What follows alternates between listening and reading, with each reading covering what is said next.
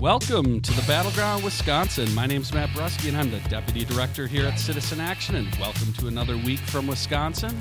We have our full panel back, which means we are very fortunate to have Rebecca Lynch back from Ireland from the Working Families Party. Rebecca back from visiting the motherland. Good to have you back, Rebecca. Good to be here, Matt. And as always, we have Robert Craig, the Executive Director here at Citizen Action. Robert, good to have you. Good day, everyone. So, folks, The end is near. So I face the final curtain. ah, yes. I So, Jim Sensenbrenner. No, Matt, are you retiring from Battleground, Wisconsin, Matt? I'm leaving. No, we are traveled each playing this for Jim Sensenbrenner, who has decided to retire. And, and more. and of course, Jim Sensenbrenner did it his way and made sure to tell everybody he did it his way. my Yeah, so we're gonna. Anyways, so obviously yesterday, uh, which is Wednesday, we got the news that Jim Sensenbrenner has decided to retire from Congress. This is um, a bit of a surprise. Uh, Sensenbrenner's been around for this would be if he had run his 22nd term, uh, 40 plus years, second longest serving. Um, but he is uh, sh- a, a, a part of a trend now here, not only in Wisconsin, but nationally, of some prominent GOP uh, folks not running for reelection. Uh, most n- namely, here recently, uh, we've had uh, uh, Sean Duffy step down, but also most recently, Paul Ryan, Scott Walker. So we have a real changing of the guard, and he's the 15th, I think, uh, GOP congressional leader to step down and say they're not going to run. Um, but hey, we're let's. I want to kick this to the panel and g- get some immediate thoughts. We'll start with Robert because Rebecca, you've had less experience with Jim Sensenbrenner. Robert's had a lot that predates even his professional career. But um, we're talking about a guy who who's best known for the Patriot Act. He's also known for uh, being one of the uh, House leaders of impeachment. Um, I would argue these on of, of, of Donald Trump, Matt? yes, of of uh, Bill Clinton for Oh, yes, okay, right, okay. exactly. Uh, the speaking of consistency, um, on the positive side, he was always honest and candid, if not Very candid. if not brusque, uh, and very open to the public. Uh, did about hundred town halls a year, and um, did those town halls in a way where he took tough questions and uh, would get into it with uh, opponents. So not someone who uh, cowered behind, say, like his uh, supposedly uh, Paul Ryan was his. Um, w- uh, he was a mentor for Paul Ryan, who often couldn't be found. Um, so Sensenbrenner, Robert, get us started on our, our conversation. Of course, on the open town halls, of course, there's my recollection of him having Leah Vukmir, the state senator, with him during the uh, Act 10 controversy, and there were so many people asking questions and uh, and and demanding answers that he ended the whole thing and stomped off with her. So that comes to mind. But I can tell you, That's a vintage Sensenbrenner town hall. since my politics started as student politics, that he was notorious in like United Council, uh, U.S. Student Association circles because he, you'd always get the meeting with the congressman, but then the congressman would tell you, "Why should I help pay for your college?" and then insisted, "I paid for mine. You should pay for yours." Of course, he's actually the heir to the uh, one of the Kimberly Clark fortunes. So thank you, Mr. Sensenbrenner. And the other thing about him is. Uh, he kind of started his career as to the right of Attila the Hun, an outliner of his own party. And then he kind of ends his career as mainline, like the Huns have taken over the Republican Party. And my apology to anyone of Hun uh, descent who is offended by that. Offended, yes. Rebecca. I, you know, he he was also like Trump style racist before Yes. it was cool. Yes. So you know, really not sorry to see him go. Yes. But uh, the the most that I really know about him are his like controversial comments that I actually didn't even realize were him um, until just kind of reading it now about uh, our former first lady Michelle Obama. But really despicable. Yeah, couldn't help himself and kept making the comments so about her. Yeah. weird. like, wow, uh, that's like a lot to dig into there. But yeah, and, you know, not sorry to see him go. And we were talking before the show, Matt, about how he made some comments you had said when he made his announcement that he wanted to go out on his own terms. Yeah, just it, it was it was vintage Sensenbrenner, very blustery and kind of like bit self-absorbed, right? All about how he was going to do this on his own terms, and he he didn't want any pretense that he was being forced out, and um, you know, I, I get that at some level, but, it was vintage Sensenbrenner, and it, you know, t- But in also, my like, mind, does just- anyone really believe that he would be leaving if it was a good electoral year for Republicans, or that so many Republicans would be leaving that he's part of this wave? Well- he just may not like the uh, authoritarian rule of Nancy Pelosi. That would be an Well- alternative theory. I um I wanted to get your comments on his comment that he essentially said that he was happy to step down now and leave the district because the district and our Republican Party, and most important, our country, is in a better place than when he began his service. I mean, it's hard to argue the country currently and, and the party currently as it's constructed um, is in a better place. Uh, when did he enter Congress? Robert, that's a good question. I, I I'm Uh, we- we we're talking the about the 80s, right? Or the late 70s, early 80s. Oh, 40, have the 40 years 40 in years, Congress. so yeah, 40 years in 79. Congress, 50 in public office. yeah, so we're you know, 23,882 House votes cast, and I'm sure all wonderful. yeah, yeah. Well, uh, one other s- small little interesting fact about Sensenbrenner: he won the lottery twice, and I think one time, I know. A- guy who had so much money, Robert, you mentioned, you know, came from wealth or ma- married into wealth. I think is is more accurate. But you know, and then a congressman, not not a poor poor paying job. But he won the lottery twice, including once it was multi over a million, like two million or a million or two million dollars. It was, uh, which is also fascinating that he regularly clearly plays the lottery. But he did not go back quite far enough to have voted against the Civil Rights Act and the Voting Rights Act, but I think we can trust he would have. So, um, we're going to have to say goodbye to Sensenbrenner, but of course, that immediately means we have a contested election. Now, this is one of the more Republican seats uh, in the state, if not the country, um, and has been solidly. Uh, won by Republicans, whether that be Trump or Evers. So this is really a Republican primary, um, and it didn't take long for a number of names to get thrown in. Leah Vukmir is back. Uh, her name has been thrown in. Oh, well, I'm glad. Well, It was really sad to see her public service end, so that's a, a silver lining. Well, actually, Kapenga. Irony, folks. Don't don't write me don't write me negative emails. Kapenga's name has come up. Um, Paul Farrow, county exec in uh, Wa- Waukesha Mm, the County. Farrow clan versus the, the Scott's Fitz, Scott's Fitz, Scott Fitzgerald, uh, the Senate Senate Majority Leader. Um, Rebecca Kleefisch has come up as a potential uh, candidate. Um, I I would not be surprised if Dale Kooyenga also wouldn't uh, take a look at this, given uh, his Hmm. Senate seat is uh, looking much more precarious. Uh, That's after a his- deep bench. That's Yeah. a deep bench of candidates. It is. It is. This is the heart of the Republican Party, Waukesha County and surrounds, and uh, Fitzgerald's into Dodge County. But uh, I would say, quite frankly, that the most enjoyable, if assuming a Republican is going to win, would be to have a Congresswoman Kleefisch. That might be br- bring a lot of you know comedy central about- humor. You just want fodder for the show, Robert. well, it'll be interesting to see if any Democrats get in. Uh, again, the numbers are rough. Uh, Trump, I think, had 57%. But this does have parts of the suburbs that are trending against Trump. I actually believe Trump has a chance to do worse than 57% this time around. Um, but this, you know, does that get does that trickle down to a congressional candidate?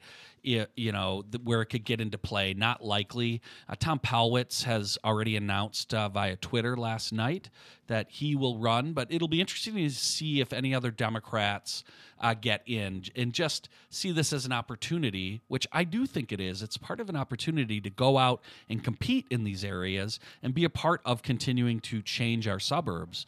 Uh, there are, you know, whole swaths of, of, of this district that are changing and are becoming more democratic and actually having a contested congressional race where uh, you know we have on our side candidates out hustling talking to voters i think is really important and i think could be very helpful. Um, and i really hope more folks get in. Uh, nothing against tom right? Tom's tom's a great guy and i know a lot of people like him uh, and you know for challenging district ran aggressively last time but um, it'll be interesting to see. We'll have to watch it uh, but with that, we are going to take our first break. When we get back, it's been a while. we haven't had the poll curmudgeon pay a visit to the podcast. Uh, the Marquette poll came out yesterday, so uh, Robert uh, Craig, aka the poll curmudgeon, is going to uh, visit the with us and, t- and tell us tell us everything about why the Marquette I'm- poll is I'm is. sorry to dampen your Christmas morning like enthusiasm Wait, for the release stop. of every Marquette I've poll. got I have got to take a break. You're listening to the Battleground Wisconsin. We're Citizen Action. You can find us at citizenactionwi.org. Welcome back to the Battleground Wisconsin. We're talking presidential politics. Before we do that, though, we're actually going to dive into the Marquette poll. Um, want to remind our listeners that our annual Brewfest fundraiser is coming up this uh, September 19th, Thursday, September 19th. So just a couple weeks away.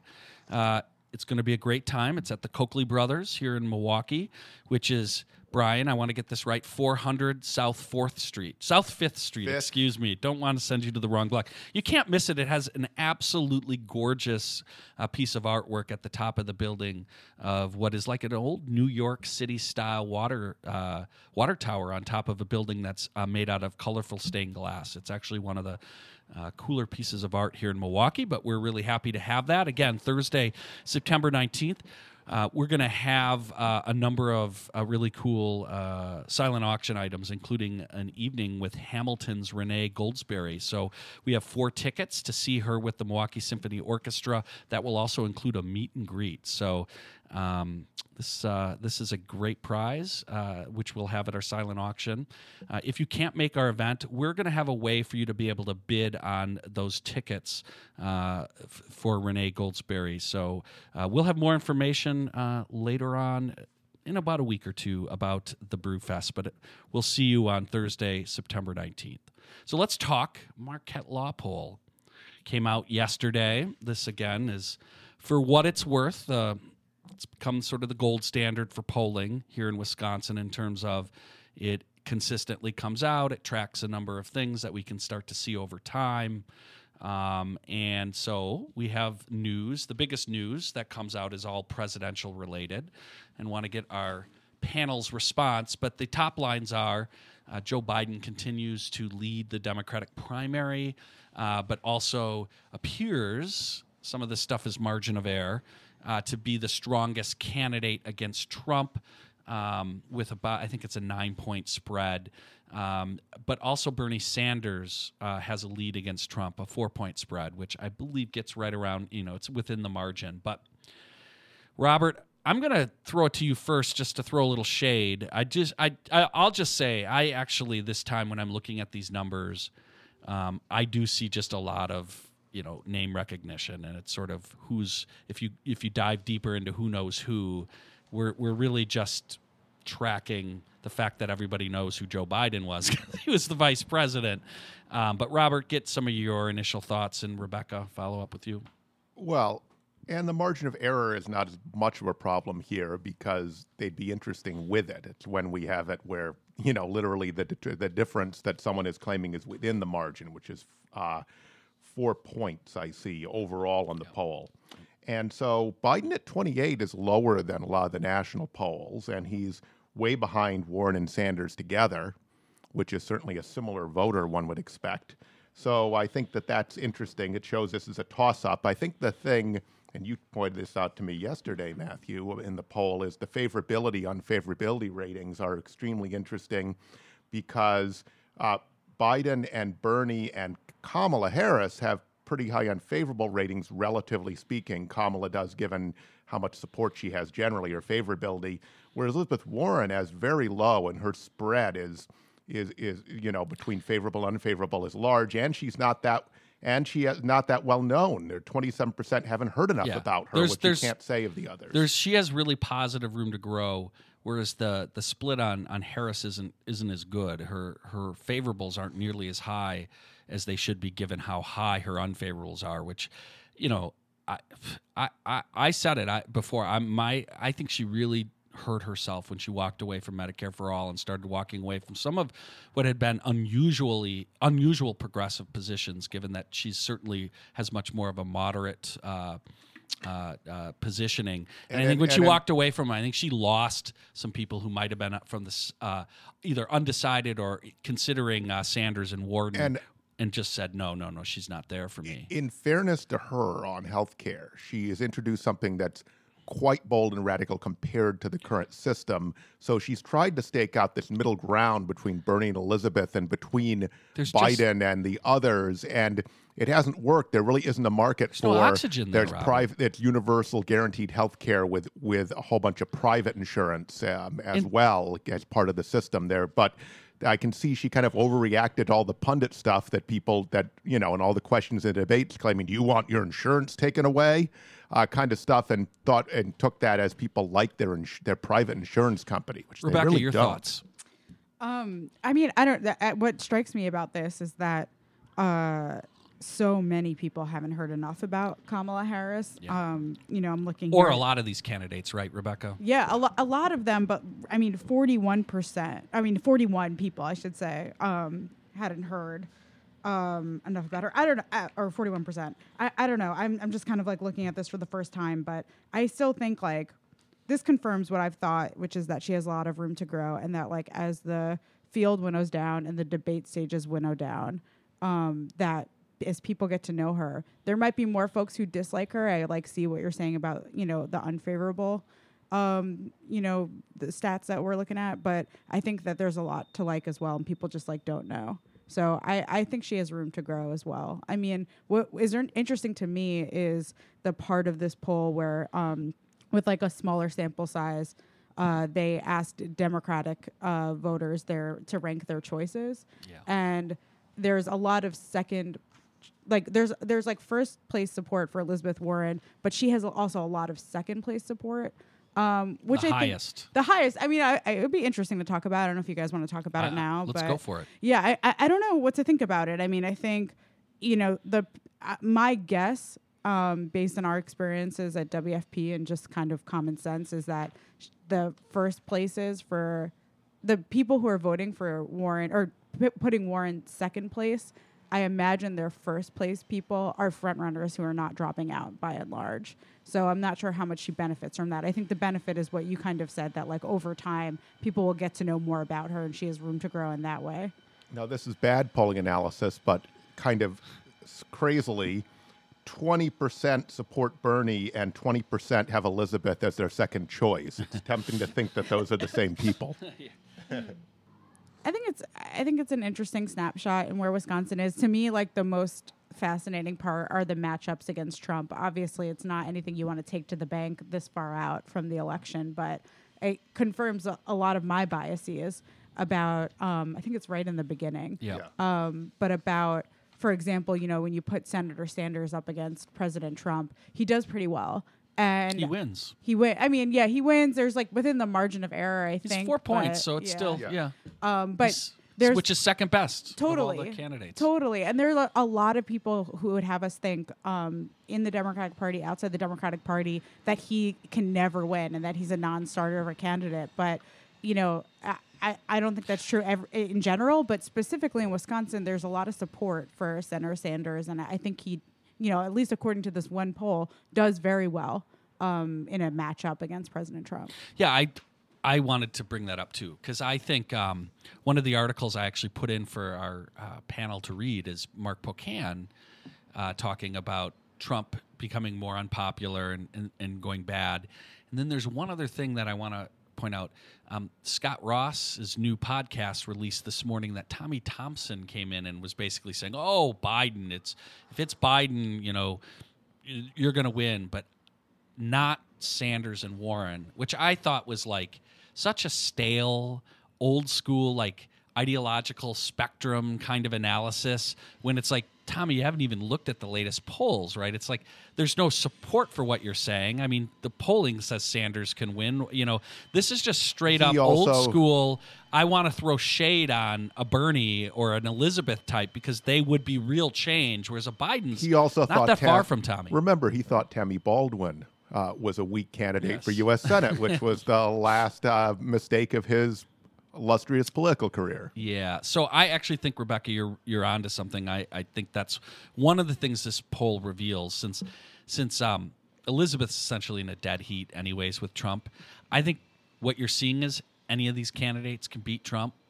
There's a huge opportunity, and some of them that aren't quite there. I think that's name recognition and just a lack of clarity. But the reality is, the numbers for Trump have not fundamentally changed. His, he is still underwater. He's unpopular. When you go dive deeper into looking at independence on almost all issues, he's underwater by about 10 points, including uh, the, how the impact of the tariffs, uh, job approval ratings, whatever you look at independents are still breaking against Trump.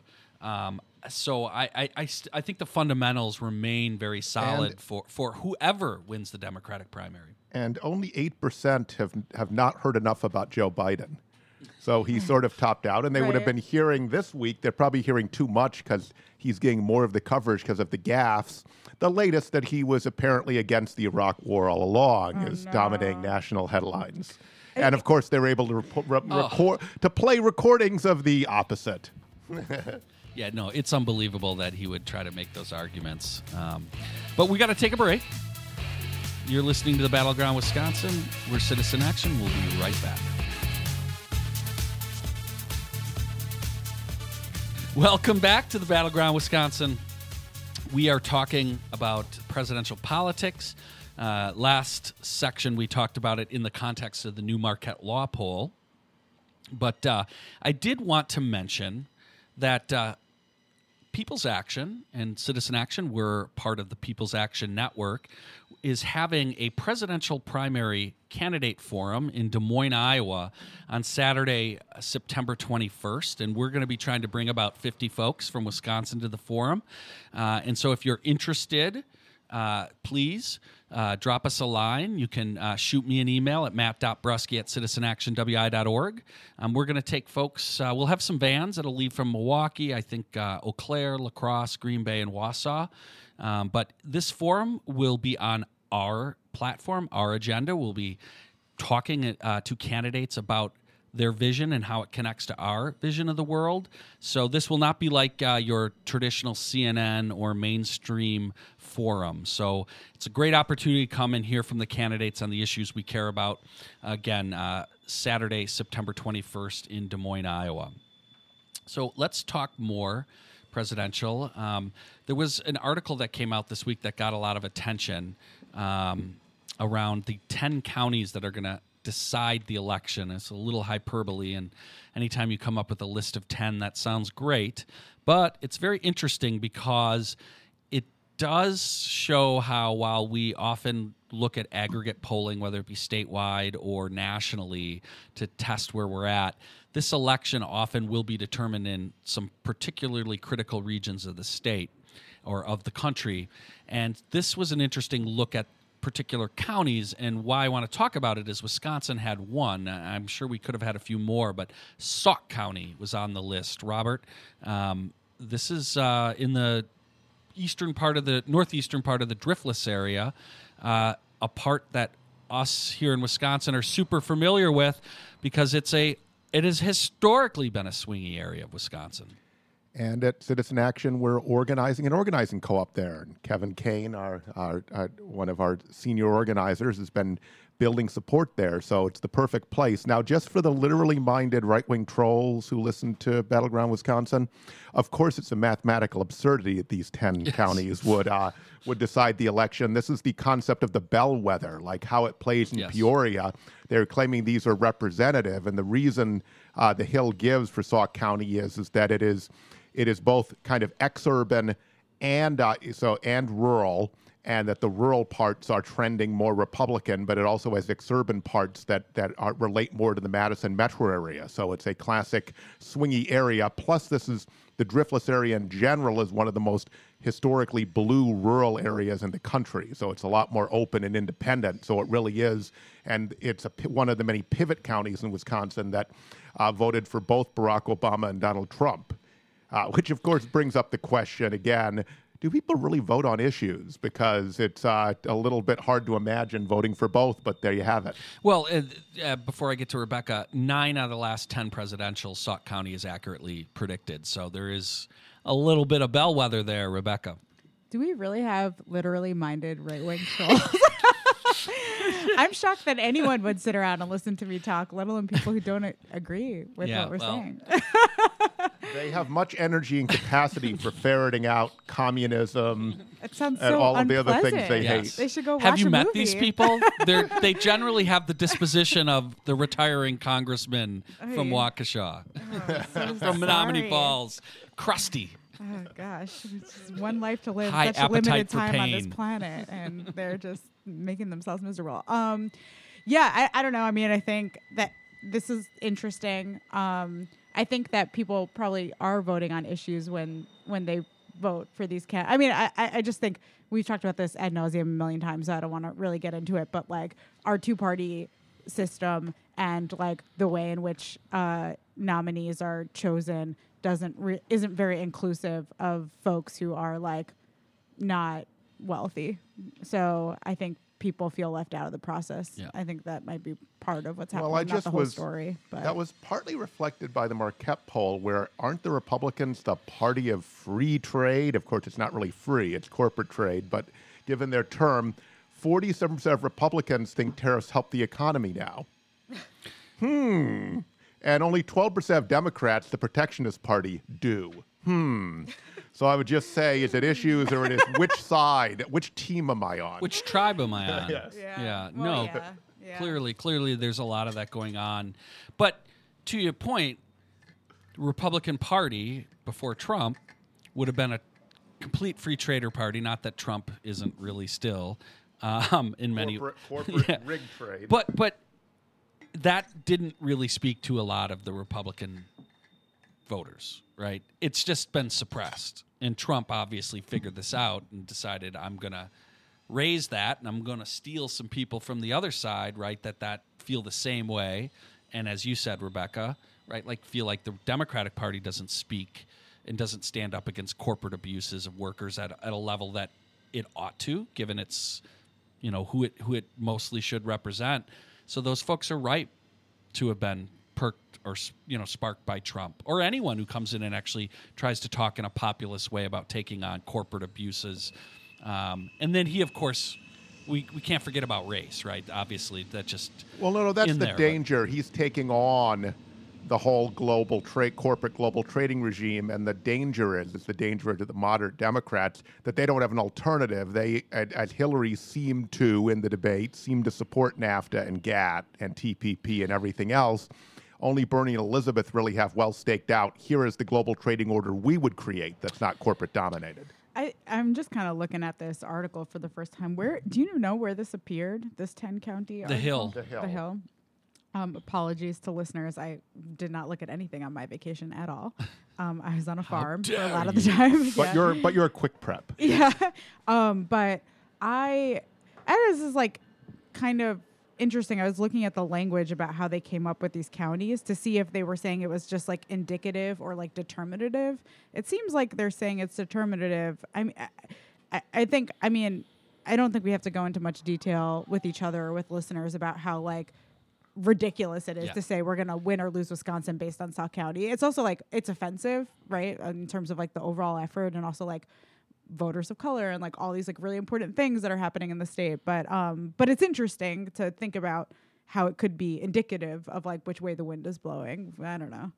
to me, it well, first of all, most of the counties they pick are in really critical states and things like that. So there's a whole lot. This is about, to some extent, this thing's clickbait, right? Because it's a great list. Total list, clickbait, right? And, yeah. and all of that. But it's interesting in that there is definitely something in Sauk County that's of interest. But is Sauk County in and of itself the one that's deciding this? Of course, that's ludicrous. But it's a fascinating way to go look in and talk about how there are key particular areas that seem to, over time, um, move or have some of the sways uh, of the populace. Robert, it's a distorted picture. Rebecca's right. I mean, I see what they're getting at. Wisconsin uh, voting age population is 90% white, so you would think that influenced the election. But guess what? If we don't do really among, among the 10% persons of color, we lose too. So that's the thing here, right? So um, it is it is unreflective, but it's not as cool. This is like messaging clickbait. You're right for for Twitter and Facebook. Uh, you don't want to have this complicated picture that turnout and enthusiasm in Wisconsin's urban areas is is also critically important in these razor thin elections. It's much easier to say here are the ten counties to look at: Erie County, Pennsylvania, Sauk County, Wisconsin, and so on. And and here's where I disagree with, or or at least with traditional political prognostication, or what, like, say, uh, t- uh, Tommy Thompson was saying. See, where I think they go wrong is the polling. The Marquette poll shows Sanders like can win, right? But it it basically relies on sampling, right? I think there's a lot of voters who care about the exact same thing voters in Milwaukee or people of color care about, and they don't get talked to. They get assumed by Tommy Thompson that they're in some center, like with their finger up, deciding, oh, that guy or, she's too liberal, right? There's none of that going on. If anything, we need to energize in the rural areas all across the state working people who feel left out by corporate abuses, by the power, right?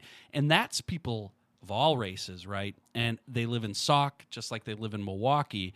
And Tommy Thompson thinks it's a someone like a Biden in the middle who won't offend them or whatever somehow, or won't be too left or too radical, that that will somehow get them. I think most folks have already decided their tribe and we saw that we see that in the polling so who's who's how do you grow it then you grow it by getting more people out and more people will be excited and i, I do think there's still large swaths of, of folks everywhere no matter where you live who Yep. need to be excited by a progressive exciting candidate not the center. There are two issues growing turning out and expanding the the vote of either the two major existing tribes or dealing with that bizarrely conflicted tribe that seems to be on the one hand on the other which is the independents I, I think that that's largely overblown. I think most of those independents actually have strong ideological convic- convictions. They just don't care for the parties and don't like to be associated as a Democrat or a Republican. I think there's a bunch of those, but I think there are some that it's a much smaller percentage of them, maybe maybe ten percent of them that literally are cross pressured. Yeah. I think, but you're right. The Yeah, whole I- independent category is a lot of those people are really shadow partisans in a lot of ways. Yeah, I mean, you look at the Marquette poll, it's not showing up much. I mean, Biden only gets a couple points, right? And I think that's largely name recognition. But with that, we got to wrap this up. We got one more segment to do here at the Battleground Wisconsin. We'll be right back. Welcome back to the Battleground Wisconsin. We're Citizen Action. You can find us at citizenactionwi.org. Want to remind all our listeners we have our Brewfest coming up Thursday, September 19th here in Milwaukee. Please come on out. We'll have details on the website. Um, Want to talk about news that broke this week in the Wisconsin Examiner, um, which we want to promote on this podcast because we think they're doing amazing work. And this story is exactly one. In fact, it should be in every every media. And it's about the open records request that um, was done to try and look into how what was the public comment to state legislators' office during the lame duck um, special session. And folks remember last December, uh, we had the very famous lame duck session, and this this this is interesting on two accounts. One is not surprisingly, 14 state Republican legislators attempted to not just turn over the information, charge a thousand dollars uh, to get PDFs printed off. Went went way out of their way to try to basically not provide the information, which is appalling. Um, and we know why. Uh, 98% of nearly 50,000 contacts were opposed to the lame duck session. So overwhelming, like overwhelming support uh, or uh, opposition to what the Republicans were doing, and um, you know, and it's not like this was a trickle, right? This was tens of thousands of of contacts, which I just got to say I'm heartened by the amount of people that actually reached out during the lame duck and had their voices heard, and it just only more lays bare how appalling uh, the democracy is here in this country, both uh, because of gerrymandering and this disconnect. Rebecca? I hope this gets picked up by the national press. I assume it, it will, right? I mean, it's It quite came a out earlier this week. I haven't seen it anywhere else. I'm Someone's got to send it to Charles Pierce. I'll tweet him. no, no, it was uh, Wisconsin Public Radio covered it too. They? I know this is Okay. the Wisconsin Examiner. I think. Is Yeah. What, what you well, they're the handed one who. Yeah. broke it. They Yeah. did the story, did the extensive, and got it out there. This Again. picture of Sheila Plotkin, Yeah. who's So the citizen teacher turned Yeah. citizen activist, is really great. So, well, first of all, it shows that there's still some semblance of open records laws in the in the state, and uh, they were not totally banished during the Walker reign. Um, this explains what we all know, but it, it bears repeating over and over again that this is an illegitimate legislature, right? And no legislature would actually do this that actually had competitive elections. A majority, it actually would face voters for doing something unpopular. But if you stack the districts enough, it doesn't matter what you do, which is, of course, this is why the federal courts and the, and the right wing U.S. Supreme Court is so frustrating on gerrymandering. How can this even be a small r Republican form of government if literally there's no accountability whatsoever, no matter what you do? And what people forget, and remember, Medicaid expansion was the big one, the budget, overwhelmingly popular. We haven't done the open records request, but we should Uh, at Miss Citizen Plotkin, Action. we, Yes. uh, give us a call. We'd like to uh, uh, turn this into a career because you are amazing. and they just ignored it, right? Same thing happened. And you have these districts where you have a 63 to 36 Republican majority when Democrats got 54% of the votes in the state assembly, right? And so people forget. I mean, this is where, where history is helpful. In the 19th century, Congress used to turn over, and so did the Wisconsin State Legislature extremely regularly. People didn't serve 10 terms unless they were really incredible dynamos, right? And in the Kansas Nebraska Act of 1854, which was the big compromise to try to, uh, to hold off the Civil War, one of the big compromises where they legalized slavery in all the territories if they had a vote to legalize it, right? Um, literally, the Democrat Democrats had 90 seats in Congress in the North. They lost 78 of them. Now, you've never our big landslides are never like that because at the congressional level, the state legislative level, the seats are set up, and then the elections, these big money elections, where these folks aren't really accountable. So this just shows how far democracy has gone. That the majority could feel comfortable in doing what they did in the lame duck power grab when the public was this adamantly opposed to it. Give you folks a flavor, Vos. So, like, this wasn't like, oh, crooked numbers coming from Democratic districts. Scott, uh, Robin Vos's district, he received 7,593 messages. By the way, that's a ton of messages over like a month, right? Or, and, and of them, only 124 were in favor, right? So, like, this guy's getting information. His office is getting pounded.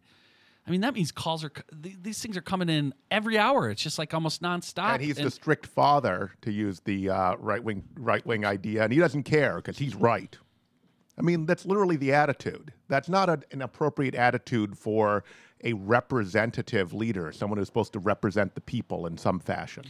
Yeah, and, and of course the other thing that is in this is that these legislators tried not to turn this over. They wanted to charge a thousand dollars, Oh, wow. print it on paper. They're telling them we're going to print this only on paper for you. Classic. Yeah, it's like which, by the way, is a waste of money and resources to just basically try to, uh, you know, not have sunshine or democracy. The pre-digital age, right? It's, just, it's ridiculous. unbelievable. And so she had to go to court to force them to put this shit on PDFs, right? It's unbelievable. So this story is fascinating for two separate reasons: uh, both the data that's found out, but also just again how anti-democratic these gerrymandered legislators are, uh, and and of course we know how bad this legislation was. We've been talking about it, and it has not ended this week.